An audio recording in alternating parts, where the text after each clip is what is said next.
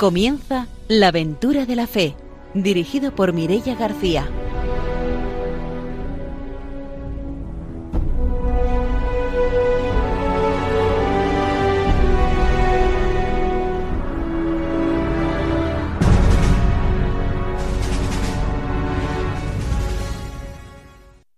Bienvenidos a un nuevo programa de la Aventura de la Fe. Muy buenas noches desde Radio María. Empezamos una nueva aventura misionera y esta noche nos acompaña, como siempre, el padre don Arturo García. Bienvenido, buenas noches. Muy buenas noches, muchas gracias Mirella.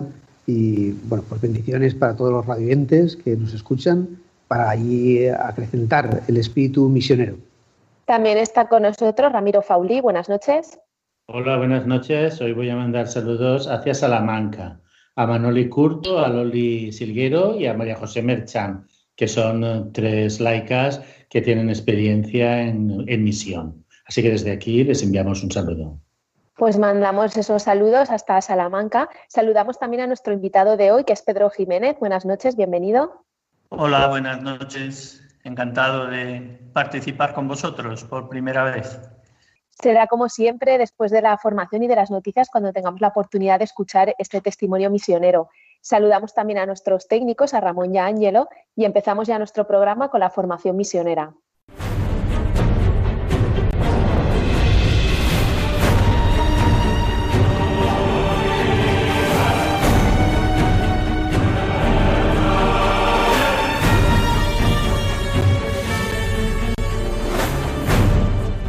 El padre Arturo García nos trae la formación misionera. Pues sí, estamos ya comenzando ¿no? la declaración Dominus Jesus, que nos habla de esa plenitud y definitiva eh, revelación de Jesucristo, algo muy importante para, la misión. Y por eso en este primer vimos la introducción, ya estamos en el primer capítulo, y en el número 5, y nos dice pues el que es ahora Papa emérito, eh, Benito XVI, que es el que escribió esta, eh, este documento cuando era pues, eh, cardenal. Para poner remedio a esta mentalidad relativista, pues estamos hablando de que a veces hay una mentalidad, relativista de que eh, bueno, todos los dioses son iguales, de que da igual, ¿no? Pues cada uno puede creer en el Dios que, que más le guste y que todos tienen su parte de verdad, ¿no? Pero nosotros mm, vemos que realmente eso para nosotros no es así, que Jesucristo es el único Dios que verdaderamente se ha revelado, no es simplemente un profeta, como pudo ser pues Mahoma, o pudo ser pues Buda, o pudo ser pues, eh, no sé, Moisés o, Elías, ¿no? Sino que Jesucristo es Dios mismo que se ha encarnado. Por eso nos dice, para poner remedio a esta mentalidad de relativista, cada vez más difundida, es necesario reiterar ante todo el carácter definitivo y completo de la revelación de Jesucristo.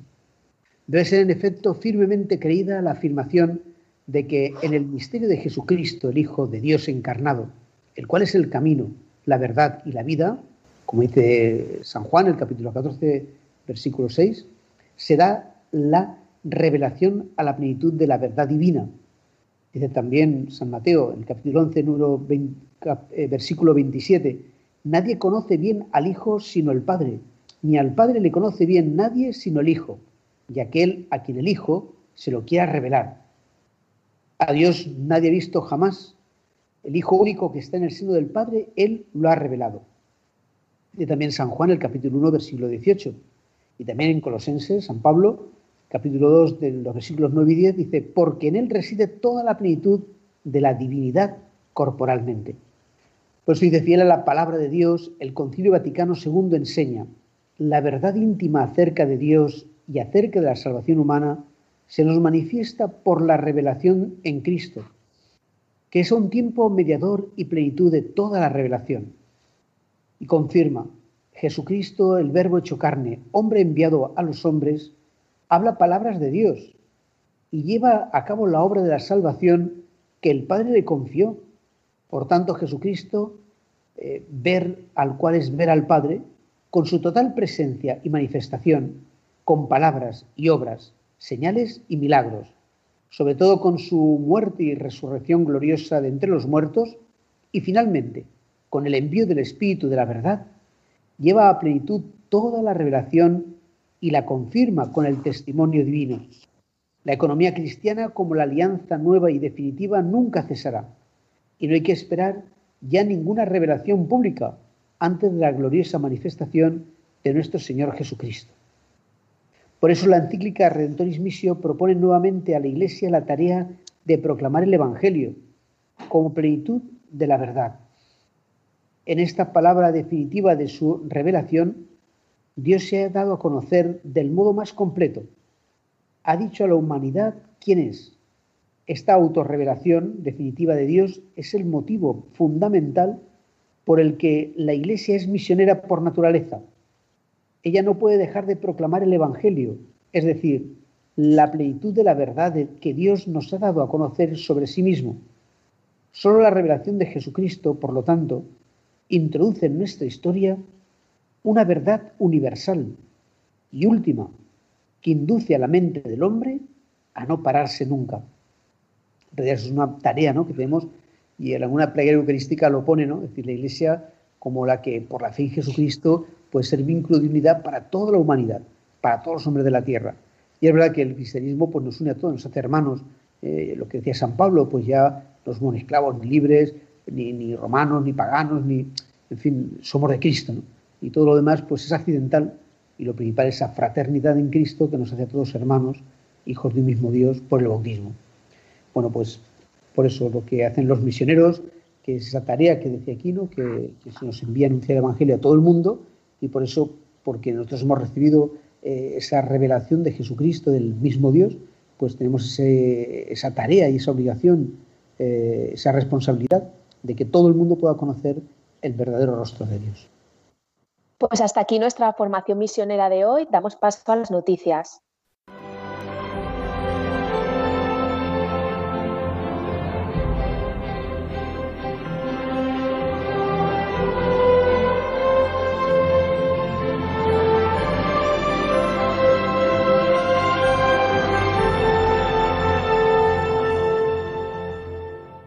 Ramiro Fauli nos trae las noticias misioneras. Bueno, hoy dos noticias, una de Asia, de Filipinas, porque fue asesinado un sacerdote católico en Mindanao. Unos hombres armados no identificados dispararon y mataron al sacerdote católico filipino don René Regalado, cuando se disponía a regresar al seminario en la gran isla de Mindanao, al sur de Filipinas. Don Regalado también era conocido como el cura de la montaña, ya que visitaba con frecuencia las comunidades que quedan aisladas, apoyando temas relacionados con la vida y con los agricultores, promoviendo una agricultura orgánica y sostenible. Se ocupaba también de muchos temas sociales. Así pues, según investigaciones policiales, don Regalado había sido amenazado de muerte antes de ser asesinado y se están siguiendo estas pistas. He querido escoger esta noticia para recordarnos también los riesgos que implica muchas veces el anuncio de la palabra y el anuncio del reino, ¿no? que resulta molesto en algunas partes hasta eh, pues, cobrarse la, con la vida ¿no? de los que anuncian la justicia y la verdad. Y la otra noticia viene desde Venezuela y es de un sacerdote anciano ¿no? que conocí en los años que colaboré allá y es del padre Riaño, misionero de los padres reparadores. Este misionero burgalés que desarrolló una gran labor, sobre todo en Tinaquillo, en el estado Cojedes, ahora se dedica a la oración ya que está en una silla de ruedas. En la actualidad, nos dice él, me encuentro en una silla de ruedas por la enfermedad del Parkinson Estoy impedido para el trabajo apostólico en la parroquia, pero hacer mucho puedo hacer mucho con mis oraciones y sacrificios. Tenemos claro que la vida del sacerdote ha trabajado mucho sembrando con su predicación, pero también hay que reconocer que la siembra que ha hecho por su vida necesita un riego y ese riego está en las oraciones y en el sacrificio. Algunos le dicen que regrese a España donde estaría con más comodidades y más atendido, pero él responde, quiero quedarme aquí hasta que muera. Es verdad que tendría más comodidades en España, pero aquí es donde está mi gente y donde recibo su calor humano. Prefiero quedarme hasta el final. Así pues, como los misioneros eh, quieren quedarse con la gente con la cual han compartido su misión, a pesar de que puedan tener otras comunidades, porque primero es estar con las comunidades a las cuales se ha servido. Pues un homenaje a todos los misioneros que se han quedado con sus comunidades hasta el final de sus días. Pues hasta aquí nuestras noticias misioneras de hoy y ahora sí nos vamos con la entrevista.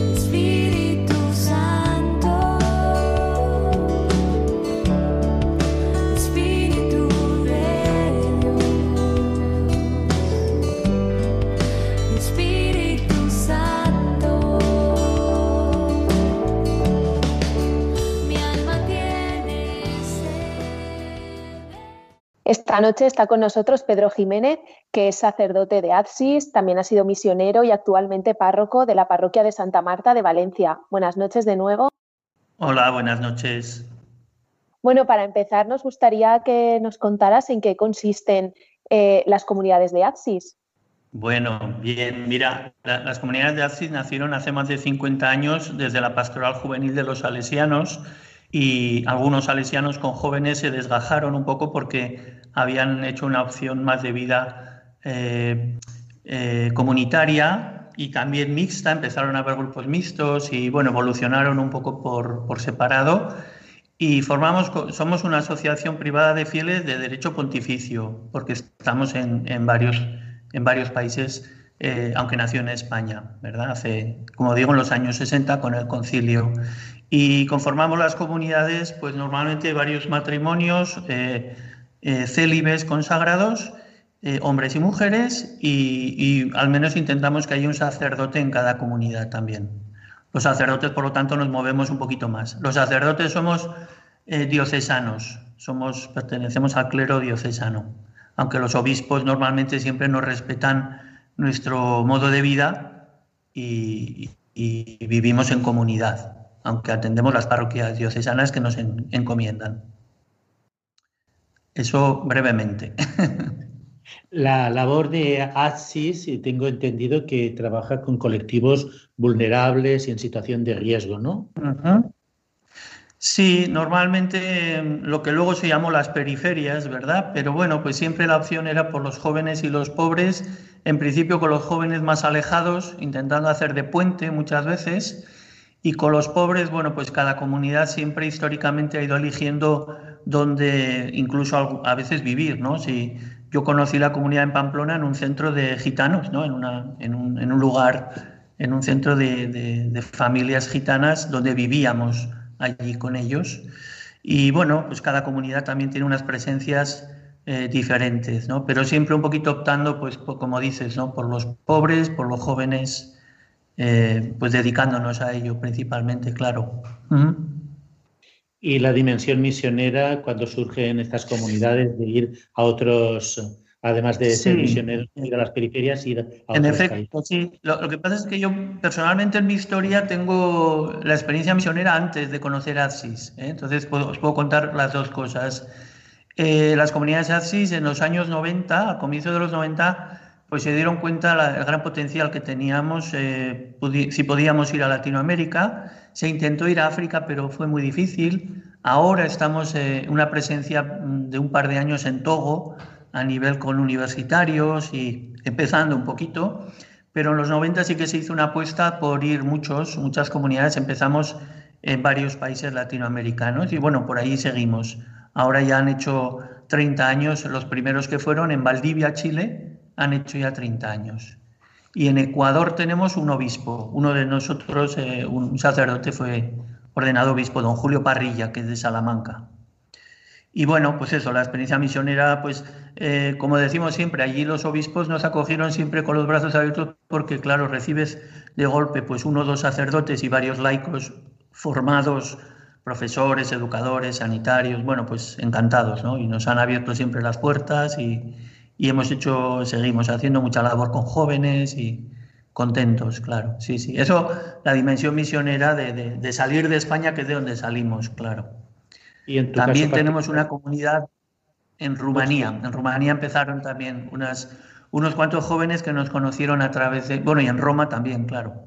Y algunos jóvenes que nos conocieron de Rumanía, pues han empezado ellos y les acompañamos. Lo mismo ocurrió en México, si me permitís, como una experiencia muy bonita, porque los, eh, tanto en Rumanía como en México lo que nos ha pasado es que jóvenes o adultos jóvenes nos han conocido y han llevado el carisma a su eh, a su parroquia, a su diócesis, a su país. No hemos ido nosotros primero. Y nos ha pasado en Rumanía y nos está pasando ahora también en México. Y entonces, bueno, pues les acompañamos, les visitamos, les, reforzamos, sí, sí, para que hagan el discernimiento ¿no? y, hagan sus propias comunidades. En tu caso particular has dicho que antes de, formar parte de las comunidades ATSIS habías eh, estado de misionero, eh, que pues mira, sí. sacerdote de la diócesis. Así es. No, mira, laico, porque yo soy de Pamplona, Navarro, entonces, claro, allí tenemos el ambiente es muy, y antes más, pero muy misionero, ¿verdad? El carisma misionero está muy extendido. Y entonces, eh, bueno, pues yo de joven eh, siempre lo que oías de unos y de otros, y mi familia, mi padre, por ejemplo, siempre era muy devoto, las Javieradas, no sé si conocéis, la peregrinación que se hace al Castillo Javier. Eh, bueno, siempre oías muchos testimonios y entonces ya yo soy biólogo y cuando terminé la biología trabajé un poco y dije, pues me voy a ir a, América también porque ahora o nunca, ¿verdad? Y entonces con sacerdotes navarros estuve en Venezuela, en Aragua, en Maracay.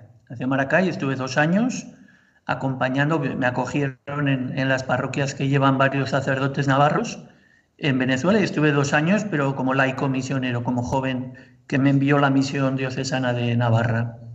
Como decías, eh, de aquellos casi todos ya murieron, pero como decías antes en las noticias, don Juan José Zugarramurdi ha cumplido 94 años y, ha hecho lo mismo, se volvió ya a vivir y morir en, en Venezuela. Volvió a España y a los un par de años él ya se ha vuelto y por allí está, me mandaron una foto en Navidades, todavía está bien el padre. Así que también hay testimonios vivos de lo que nos decías.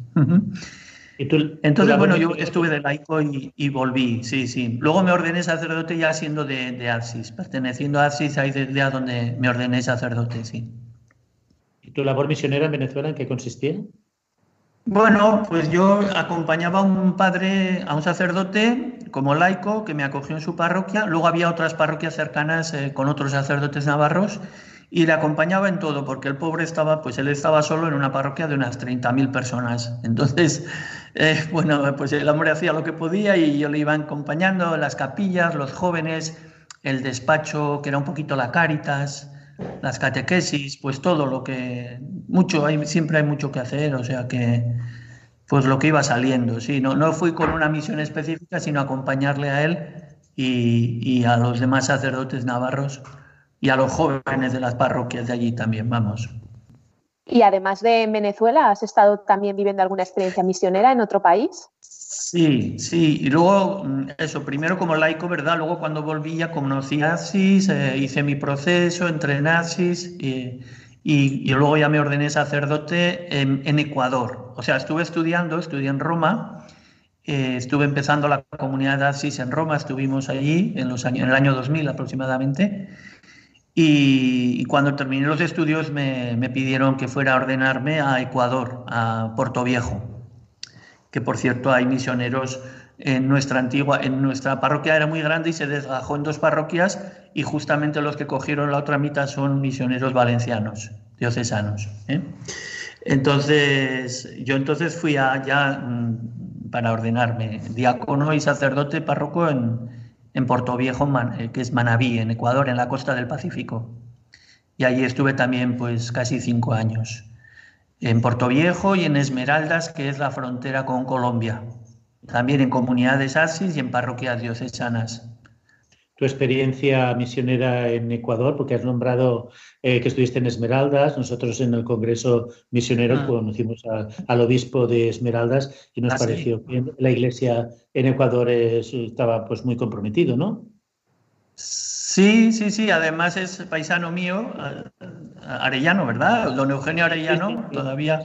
Eso, todavía. Sí, Esmeraldas es una, es una realidad impresionante porque hasta los años 50 estuvo prácticamente aislada del resto del país y, de la, y del mundo, ¿no? Era, fue una experiencia preciosa conocer, os cuento, allí llegaban eh, desde la evangelización primera, llegaban los sacerdotes una vez al año, los, jesuitas, los franciscanos, hacían la Semana Santa, casaban, bautizaban y volvían al año siguiente, ¿no?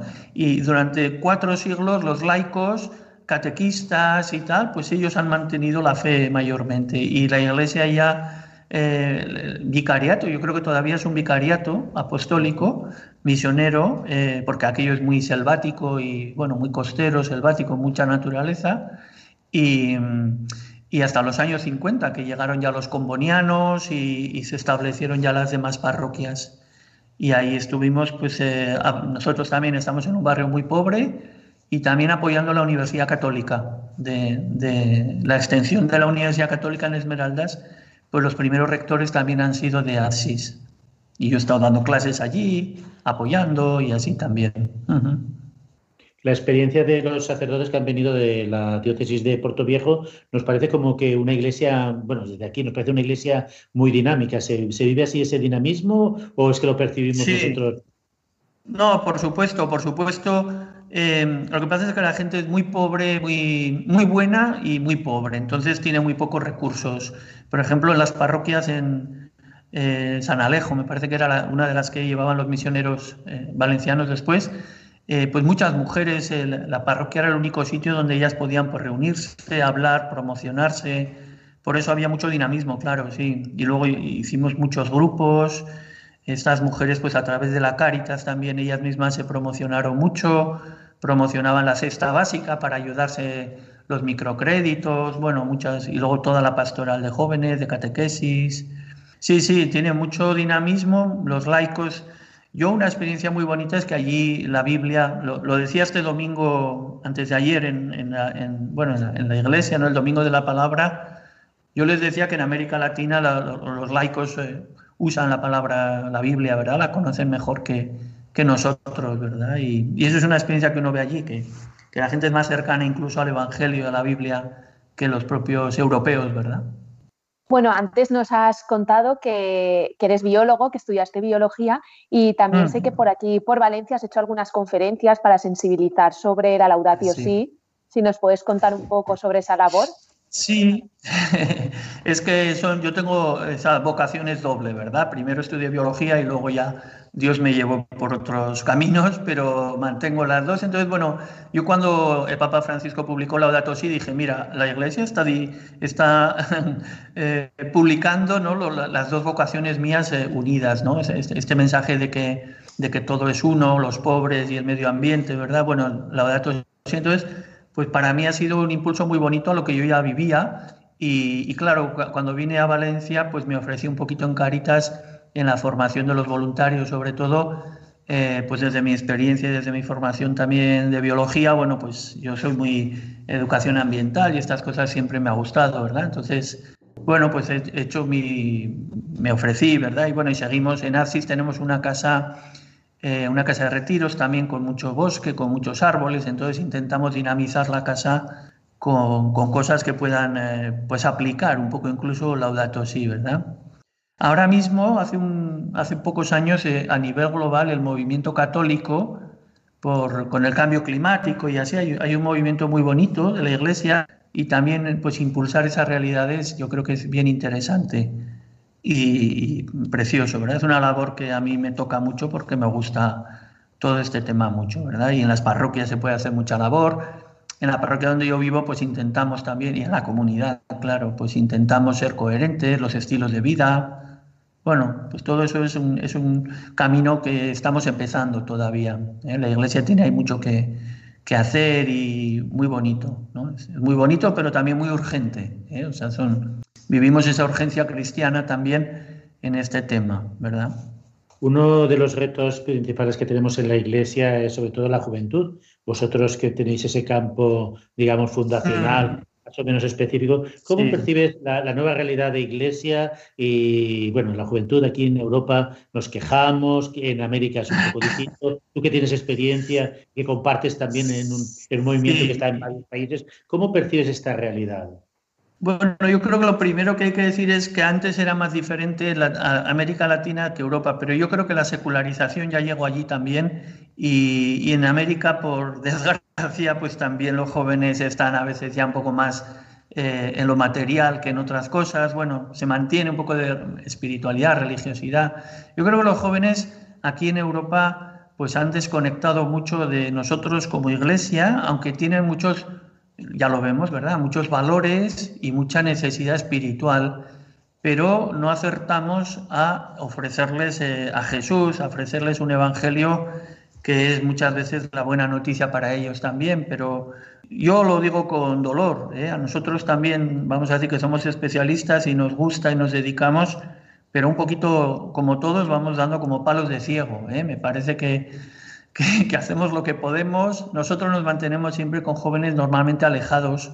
Bueno, los que están en la parroquia, no, los que yo tengo en la parroquia, pues son jóvenes con fe. Pero incluso, ¿verdad? Incluso los jóvenes de la parroquia o, los voluntarios o los de los proyectos sociales que tenemos, eh, pues ya son jóvenes alejados muchas veces de la fe y, y es difícil. Pues nosotros hacemos sobre todo un testimonio de vida y les ofrecemos y les decimos lo que somos y lo que vivimos y tal, pero bueno, la evangelización explícita es muy difícil hoy en día en, Europa, en España.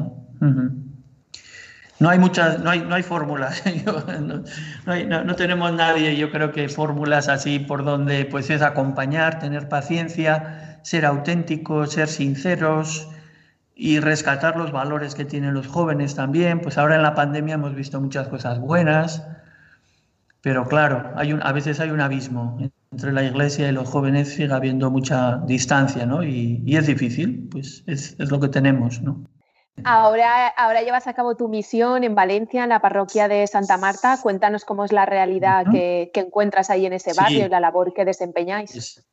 Así es, mira, pues eh, nosotros, eh, la comunidad, eh, la parroquia de Santa Marta es una parroquia, como decíamos, de la periferia, justamente termina la ciudad en el límite de la parroquia y empieza la huerta y el mar, ¿verdad? Entonces está, y la albufera, un poco más allá. Entonces, bueno, pues han sido barrios que han sido muy duros en los años 90, 80, 90 hubo mucha droga.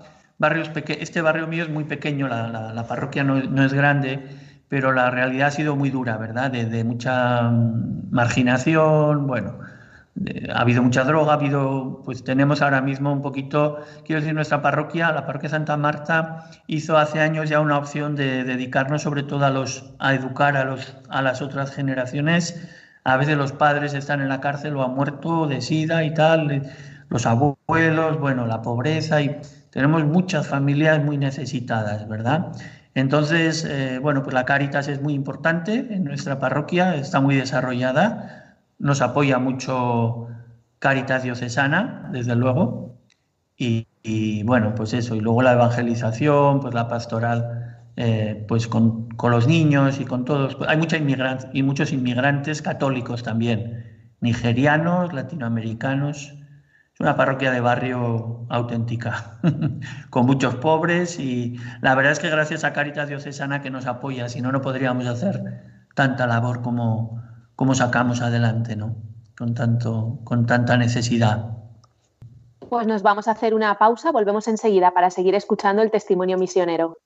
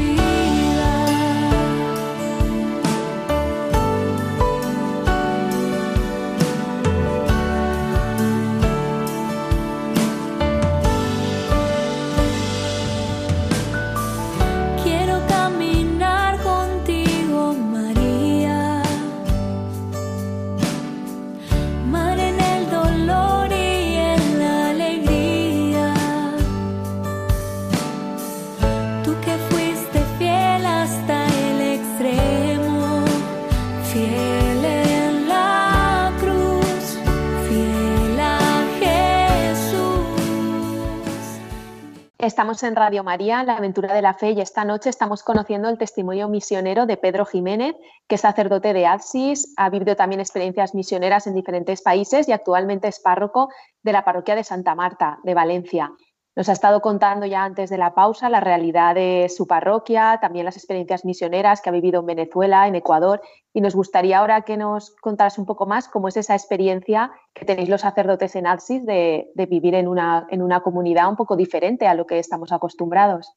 Bueno, pues mira, sí, yo cuando me, cuando me ordené sacerdote ya había hecho la opción por el celibato. O sea, nosotros eh, cuando uno se va incorporando a la comunidad, va haciendo su proceso, ¿verdad? Hace ya una opción definitiva después de un tiempo de prueba y después define el, estado de vida, porque ya sabéis que también hay matrimonios entre nosotros, en, nosotros, en las comunidades.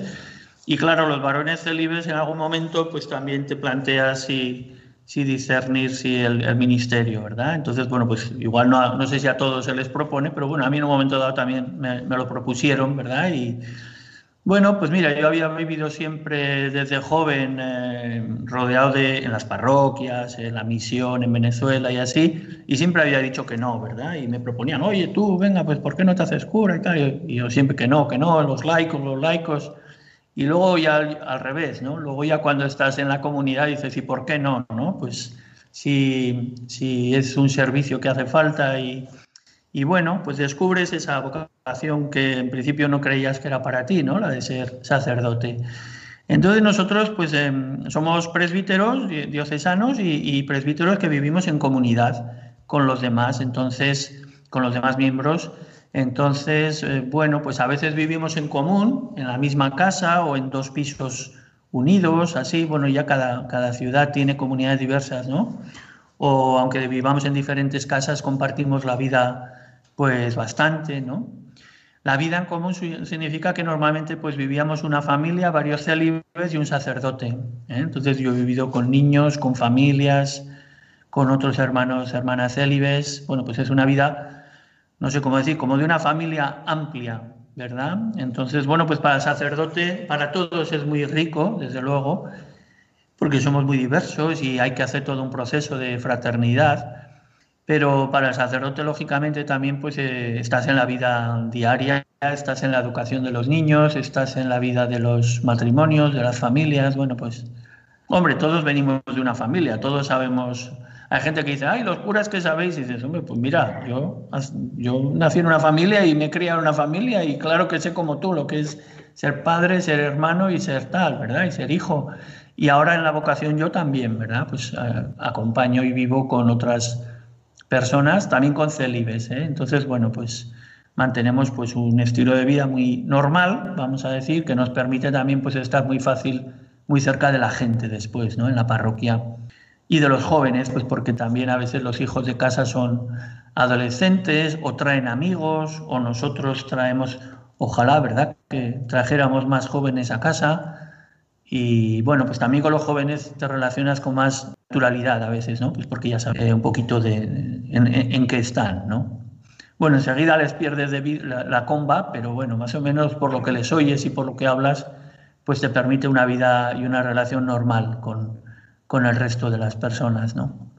Y eso, bueno, nosotros también como presbíteros ASIS tenemos nuestras formaciones. Ahora mismo, la semana que viene, vamos a hacer nuestros eh, vamos a decir, ejercicios anuales y precisamente estamos eh, pues en un tiempo de renovación de las comunidades y por eso también pues el papel del presbítero pues siempre está en, juego, ¿no? mantener ese equilibrio entre tu misión en la parroquia y en la diócesis y tu misión dentro de la comunidad, el sacerdote también para los hermanos, la Eucaristía, los, bueno, pues, mantener también la interioridad, animar la interioridad de todos y compartirla también. Bueno, pues es, apasionante, claro, y es, son cosas, equilibrios que vas aprendiendo y, te enriquecen mucho, claro. Quería preguntarte sobre este aspecto, ¿no? Porque, claro, vosotros eh, pertenecéis a una comunidad, pero también tenéis la parroquia. Los miembros de la comunidad también tendrán, digamos, una misión pastoral y una misión laical de laboral, ¿no? Ah. ¿Cómo conjugáis el poder, la vida comunitaria en, todo lo que son, digamos, jornadas de trabajo, la vida familiar, porque claro, no es lo mismo las comunidades que son todos religiosos. En este caso hay diversidad de dinamismos, ¿no? Bueno, claro, eh, al final todos vivimos de nuestro trabajo, vamos a decir, aunque la economía la compartimos, como las congregaciones religiosas, nuestra economía, pues todos socializamos y tenemos la economía muy, muy, muy elaborada ya con muchos años de experiencia, ¿verdad? Y, pues hay experiencia de, claro, el coche es de todos, la casa es de todos, bueno, estas cosas, ¿no? Y todos trabajamos y aportamos y si alguien no trabaja, pues también se le ayuda, o sea, pues eh, todo esto es como una familia, ¿no? No hay mayor, no es mayor diferencia que una familia amplia, ¿verdad? Entonces, bueno, pues em, cada uno trabaja, muchas veces el propio trabajo ya es la pastoral que uno hace, porque nosotros, por ejemplo, en Valencia, pues tenemos un centro que trabaja con, bueno, sobre todo vamos a decir, con droga y con personas que están en la cárcel y las familias, y otro centro que es de segunda oportunidad con adolescentes con fracaso escolar y así, haciendo triángulo con mi parroquia. ¿eh? O sea que un poquito todos estamos más o menos en, en el mismo barrio trabajando, alguno es profesor también, y, y todos estamos más o menos en la misma zona trabajando, pero de diferente manera. Algunos también, alguna de la comunidad, pues son voluntarios de Cáritas en la parroquia. Y luego cada comunidad en cada ciudad, pues eso es diferente, ¿no? La pastoral, pues algunos han desarrollado mucho más una pastoral universitaria o pastorales específicas con jóvenes. Nosotros, eh, pues fundamentalmente es eso, ¿no? Una pastoral social con jóvenes y, y pobres muy necesitados en zona muy pobre y, ahí estamos compartiendo todo. Luego en la vida diaria, pues claro, en la comida, en la reunión, aparte de las reuniones y así, pero lógicamente en la vida diaria, pues compartimos todo lo que vivimos, ¿no? En algunas cosas no nos diferenciamos mucho de lo que puede vivir una congregación que tenga un piso en un barrio y en otras cosas somos distintos, pues lógicamente porque somos, la mayoría son laicos y trabajan de otra manera y, los hijos también y las familias pues guardan sus ritmos ¿no? y sus espacios y todo lo hemos aprendido ¿eh? a lo largo de los años pues también se una cosa es lo que empiezas cuando tienes 20 30 años luego los hijos te van marcando luego tal luego las pues encontramos los equilibrios necesarios ¿no? los célibes también pues quieren bueno que quieren tienen su espacio mantenemos todos pues intentamos todos mantener una espiritualidad fuerte, eh, siempre en búsqueda también, siempre compartida la vida, la vida interior también. Algunas comunidades rezan todos los días, otras no tanto, no se puede. Mm, bueno, pues sobre todo los padres, pues ya saben, eh, la primera obligación son los hijos y, los padres hacen, pues se unen a la vida común, pues a los ritmos que ellos pueden y ya está. Y luego cada familia es un mundo, ¿eh? eso también, aunque el cura no tenga familia, pero ya, ya lo ves, ¿no? Que cada familia necesita sus propios eh, espacios, sus propias relaciones, bueno, pues unos son de una manera, otros de otra, bueno, pero es muy apasionante, claro. No, no, es, no es tan extraño, suena, suena un poquito especial, pero luego es como una gran familia, luego es como vivir en familia, ¿no? Los niños son como que tienen muchos tíos, tienen muchos tíos viviendo en casa. Pedro, yo quería preguntarte si me parece que, como ha dicho esto de los jóvenes de Rumanía, entonces, eh, ¿qué labor hacen ellos allí en Rumanía? ¿Cuál es la labor un poco de, ellos, esta labor, no sé, misionera que ellos tengan que Bueno, o sea, ellos son jóvenes rumanos y ellos eh, viven una realidad bastante distinta que nosotros porque están en, vamos a decir, en minoría con, una realidad más ortodoxa, estos son católicos. Em, bueno, pues fundamentalmente hacen su, son jóvenes adultos ya, entonces su trabajo, sus estudios e intentan mantener pues pequeñas presencias de, servicio con niños, eh, apoyo escolar muchas veces, cáritas, apoyo escolar así al nivel donde viven ellos, colonias en verano, en vacaciones. Ellos, bueno, pues son poquitos, bueno, son poquitos, sí, son unos cuantos, unos 10 o 15 están allí pero bueno, no tiene una pastoral muy desarrollada, sino que ellos se van formando y van haciendo pues un poquito lo que hacemos nosotros a su nivel. Tú has hablado de bueno, varios países, pero también has hablado aquí mismo de realidades de misión, como son centros, has hablado de centros de segundas oportunidades, apoyo educativo, de, adicciones, la integración de los, de los inmigrantes. Entra dentro de vuestro carisma, digamos, a estas fronteras cómo percibís, digamos, la integración ¿no? de algunas personas de estas fronteras a vuestros proyectos de una manera más o menos fraterna, horizontal. Bueno, eh, sí, claro, claro. O sea, nosotros, eh, una cosa es que los, inmigrantes eh, en un principio eran los destinatarios de, nuestro, de nuestra labor, pero hoy en día, pues, por ejemplo, en, el proyecto de Taleya, algún educador también es ya es ecuatoriano, colombianos, o sea, hay personas que llevan muchos años entre nosotros. Yo creo, como opinión personal, y después de haber estado en América también, yo creo que la Iglesia española se actuó muy tarde en acoger a los acoger eclesialmente a los a los inmigrantes latinoamericanos, ¿no? Yo creo que perdimos muchos años que eh, teníamos ahí muchas personas con fe y necesitadas y, nos ha costado ahora están pues con total normalidad, ¿no? En nuestra parroquia pues tenemos personas de muchos países latinoamericanos en concreto. En los proyectos sociales, pues sí, hay muchos jóvenes latinos eh, pues porque la situación de desestructuración es muy fuerte, ha venido la mamá con ellos, eh, sin papá, eh, pues la mamá hace lo que puede, pues ahí están en riesgo de, tema de drogas, bueno, pues sufren bastante la, la, integración. Con los africanos, pues sí que están en otro momento más reciente, ¿no? Pero, por ejemplo, pues en la parroquia tenemos un chico ahora que se quiere bautizar, un, africano, tenemos se ha acogido durante muchos años en nuestra parroquia personas nigerianas que provienen pues de la trata, de, o sea, de, la prostitución y de las redes, o sea que se ha hecho una labor de integración, de normalización de muchas mujeres, ¿verdad? Que pues eso gracias a los párrocos antes de mí, hace ya 15 años o más, los anteriores, que hicieron una labor de, de calle, ¿no? De salir al puerto, de salir a la calle, de integrar, de acercar de conocer y, por eso tenemos, hemos tenido muchas familias nigerianas en, Santa Marta, ¿verdad? Ahora ya todo es como más normal, bueno, pues ya no son personas marginales, sino que son familias que están evolucionando, están...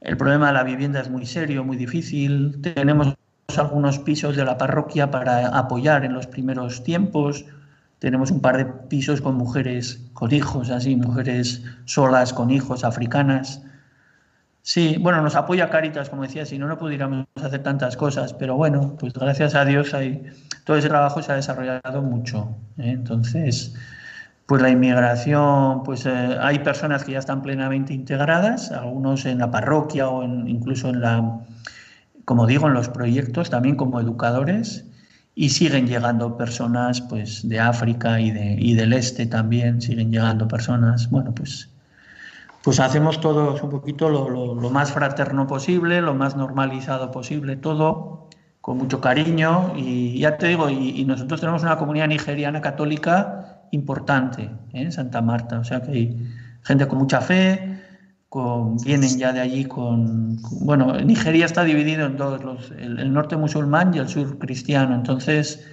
entonces el, el, que es cristiano es cristiano siempre, para siempre, ¿no? Entonces, Ahí, por ejemplo, el, tema es que muchos jóvenes ya, eh, hijos suyos nacidos en, aquí en España o crecidos en España, pues ya están más secularizados, ¿no? Ya están normalizados con el resto de los jóvenes de España.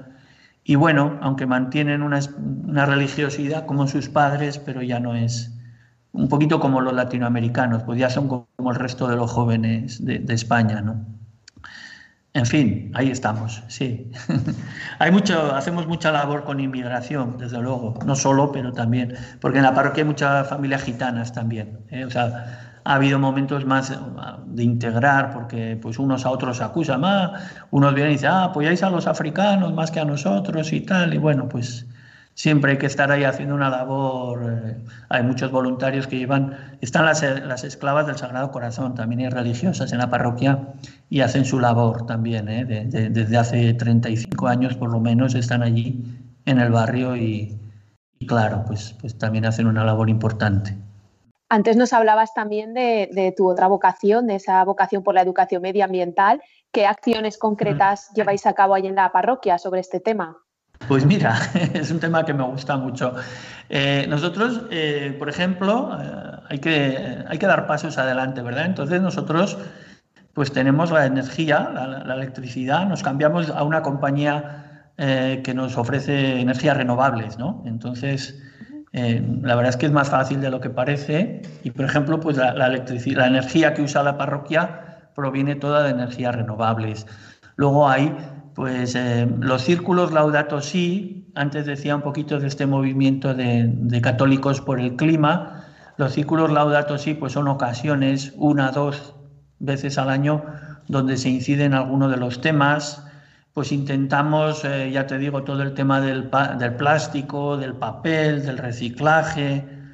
Luego tenemos un club de naturaleza con los preadolescentes. Pues lo que pasa es que ahora con la pandemia está todo muy parado, ¿verdad? Pero bueno, pues eh, con los preadolescentes hemos hecho una salida para ver la huerta de Valencia, para que vean, bueno, para, pues para que toquen un poquito los árboles y la naturaleza, que son niños muy de ciudad. Sí, bueno, es, siempre tener esa, esa clavija, ¿no? Yo tengo en la parroquia, tengo la señora que recicla todo, es analfabeta, es una señora que lleva toda la vida, pero la pobre pues viene de una realidad muy dura, de, de cuando la guerra, quiero decir, vino a Valencia, ¿no?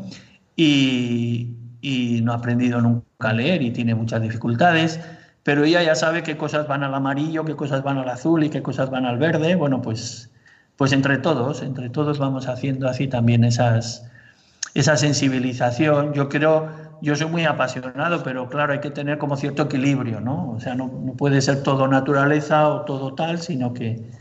Pero bueno, siempre, siempre tenemos mucha... Los jóvenes, por ejemplo, están muy sensibilizados con ese tema, pues vemos algunas, ven películas en, su grupo y así, bueno, pues siempre la labor de sensibilizar y de, y de cambiar estilos de vida, ¿no? O sea, eh, los, los, católicos, Laudato Si nos dio mucho un empujón hacia adelante muy fuerte, pero hay que seguir avanzando. ¿eh? Hay, pues tenemos que cambiar muchas cosas de, de, la coherencia, por ejemplo, con la alimentación, ¿no? Entonces, bueno, pues en la parroquia también, pues hacemos cosas de, tenemos un economato muy fuerte de Cáritas, ¿eh? entonces, bueno, pues intentar que todo sea lo más sano posible, sí, eh, comprando hay ocasión de, de acertar y de, y de, evitar cosas malas. ¿eh? Entonces también educación para el consumo es importante, ¿eh? así con conciencia cristiana, ¿no? no solo de austeridad, sino de, de, sostenimiento, de sostenibilidad también ecológica. Sí, hacemos muchas cosas y bueno, pues el Día del Árbol, eh, siempre que podemos paseo, los scouts tienen sus campamentos, siempre muy, muy cuidadosos con todo el tema naturaleza. Bueno, pues hombre, si al cura le gusta, pues lo, apoya, ¿no? Y lo empuja y todo eso.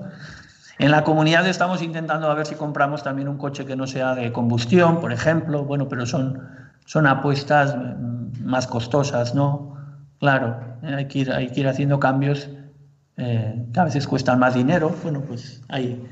Yo, por ejemplo, sí que intento la, la alimentación, ¿verdad? Pues lo más cuidadoso posible, también el comercio justo. Así nosotros empezamos en los 90, pero luego ya no le dedicamos tanto, pero a la vez que empezaba Intermón y así, en los 90, cuando teníamos contacto con Latinoamérica, empezamos un poco el tema del comercio justo, ¿no? Con Equimercado, que se llama. Entonces lo mantenemos a un nivel muy, bueno, muy normal, no, no, no hemos crecido mucho en eso, pero seguimos eh, favoreciendo el comercio justo que se llama. Equimercado es una cosa de, de ¿no? De, de, de, nuestras raíces cristianas también. Bueno, pues el consumo, como digo, el consumo es bastante importante, ¿no? Y ahí tenemos todos, ahora, ahora pronto va a ser la campaña contra el hambre, ¿no? De Manos Unidas y pues siempre también hacemos en la parroquia una sensibilización fuerte, intentamos traer a alguien que nos, que nos remueva un poquito y que nos cuente Estamos viendo cómo el panorama de la Iglesia va cambiando, ¿no? Porque antes hablábamos solamente de catequesis, de lectura de la palabra, hoy hablamos de ecología, de acción social, de cáritas. Eh, sí. metidos en medio del mundo, ahora eh, parece como que el, el, el, gran reto es ser testimonio en medio de una masa que no nos ve como, eh, como anunciadores de, de catequesis, sino que nos ve como retos con, con los vulnerables, ¿no? ¿Cómo convertir eso en un, en un reto evangelizador? ¿Cómo lo veis? Bueno, como decimos, ¿verdad? Sí, es, es la, evangelización a veces más es de hechos que de palabras, pero bueno, yo creo que ahí todos no abandonamos nunca la, la, la labor eclesial, sobre todo en las parroquias, ¿eh? y bueno, y, y, en los colegios, ahí donde estamos en la educación, pues también, ¿verdad? Es más explícito. Eh, bueno, pues, pues participando en la iglesia, apoyando, creciendo. Hombre, la catequesis no la descuidamos, desde luego. ¿eh? O sea, todo, todo el tema de formación, nosotros como ASI nos formamos bastante, creo, y como laicos, y en general nos formamos, y, con los jóvenes y con los niños también intentamos, allí donde estamos, pues hacer formación cristiana. ¿eh? Pero bueno, dentro de lo que decíamos antes, ¿eh? que hay bastante, eh, bastante difícil en, un mundo tan secularizado, pues la transmisión de, de la fe. En la parroquia, sobre todo, desarrollamos la catequesis con las familias, las familias jóvenes mimarlas. Yo como párroco, las familias jóvenes son pues como la niña de los ojos, ¿no? Lo que más tienes que cuidar porque luego con ellos vienen los niños y los jóvenes, con los padres. Entonces, bueno, pues son, son parroquias de los años de inmigración de los años 70, donde la gente que vino eh, ya son ancianos, educaron a sus hijos y los hijos ya están fuera de aquí. Entonces, los que tenemos ahora son familias, pues a veces inmigrantes o españolas, pero bueno, pues con las familias jóvenes intentar mimarlas, las, que las pocas que tenemos, pues para que ellos mismos sean los que transmitan la fe, ¿verdad? bueno, en, ese sentido la catequesis es catequesis con las familias, claro, ¿eh? y, es reforzar mucho a las familias para que ellos transmitan la fe en la parroquia y en casa. Eso es lo que más hacemos, sí, sí. Pues llegamos ya al final de la aventura de la fe de hoy. Muchísimas gracias, Pedro, por haber estado esta noche con nosotros. Muy bien, sí. muchas gracias.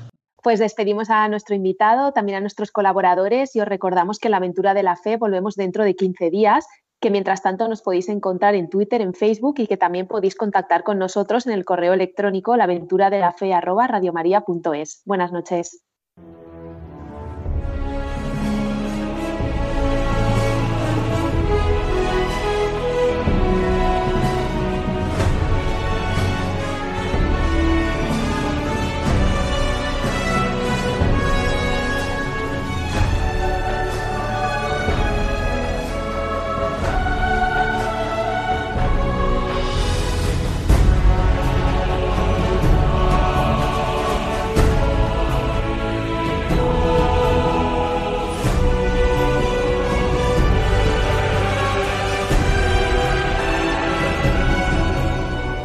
Han escuchado en Radio María La aventura de la fe, dirigido por Mirella García.